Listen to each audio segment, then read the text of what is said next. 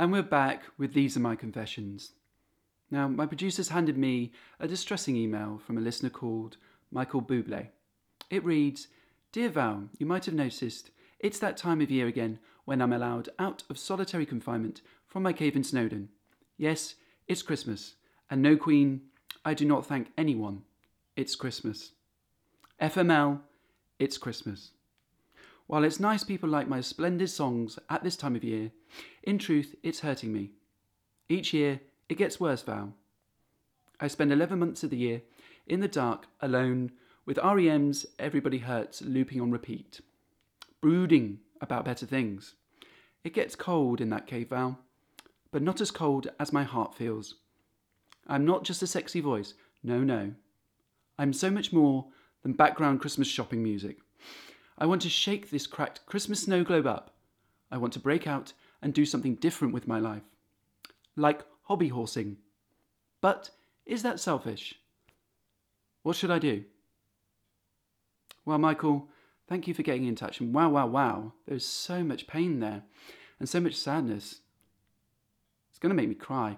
Um, but look, before we go any further, and I think I speak for everybody here, I just want to say sorry.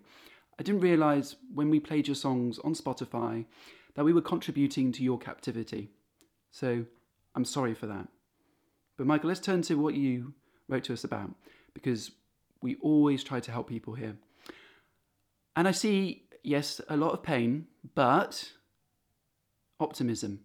And let's think about this in the terms of, you know, Christmas.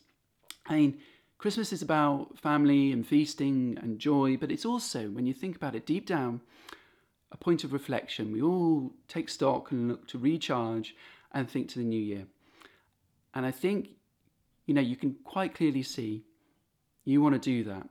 You want to move on from what you've been doing. You want to leave the pain behind, leave the sadness, and do something different. And that's great because you're already halfway there, my friend.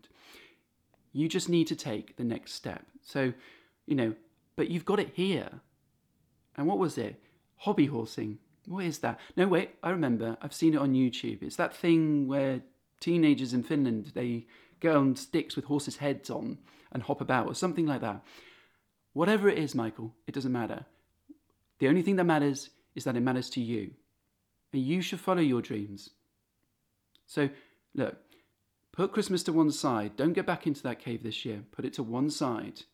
And we will miss you, but I want you to be happy, Michael. You need to do this for yourself. I want you to start 2019 trying to be the best damn hobby horser the world has ever seen. Because that will make you happy, and that will make me happy, Michael. I want to see that change. So you go out there, you take it, because you've earned it, my friend. Peace and love. Okay, now, next, yeah. Our next listener is George, and he wrote in to say, Dear Val, my girlfriend has a foot fetish, but she also has a foot infection. It's that time of year. I always promise to do whatever she wants, but she hasn't gone to the doctors. Should I go through with it? We'll get back to George after this commercial break.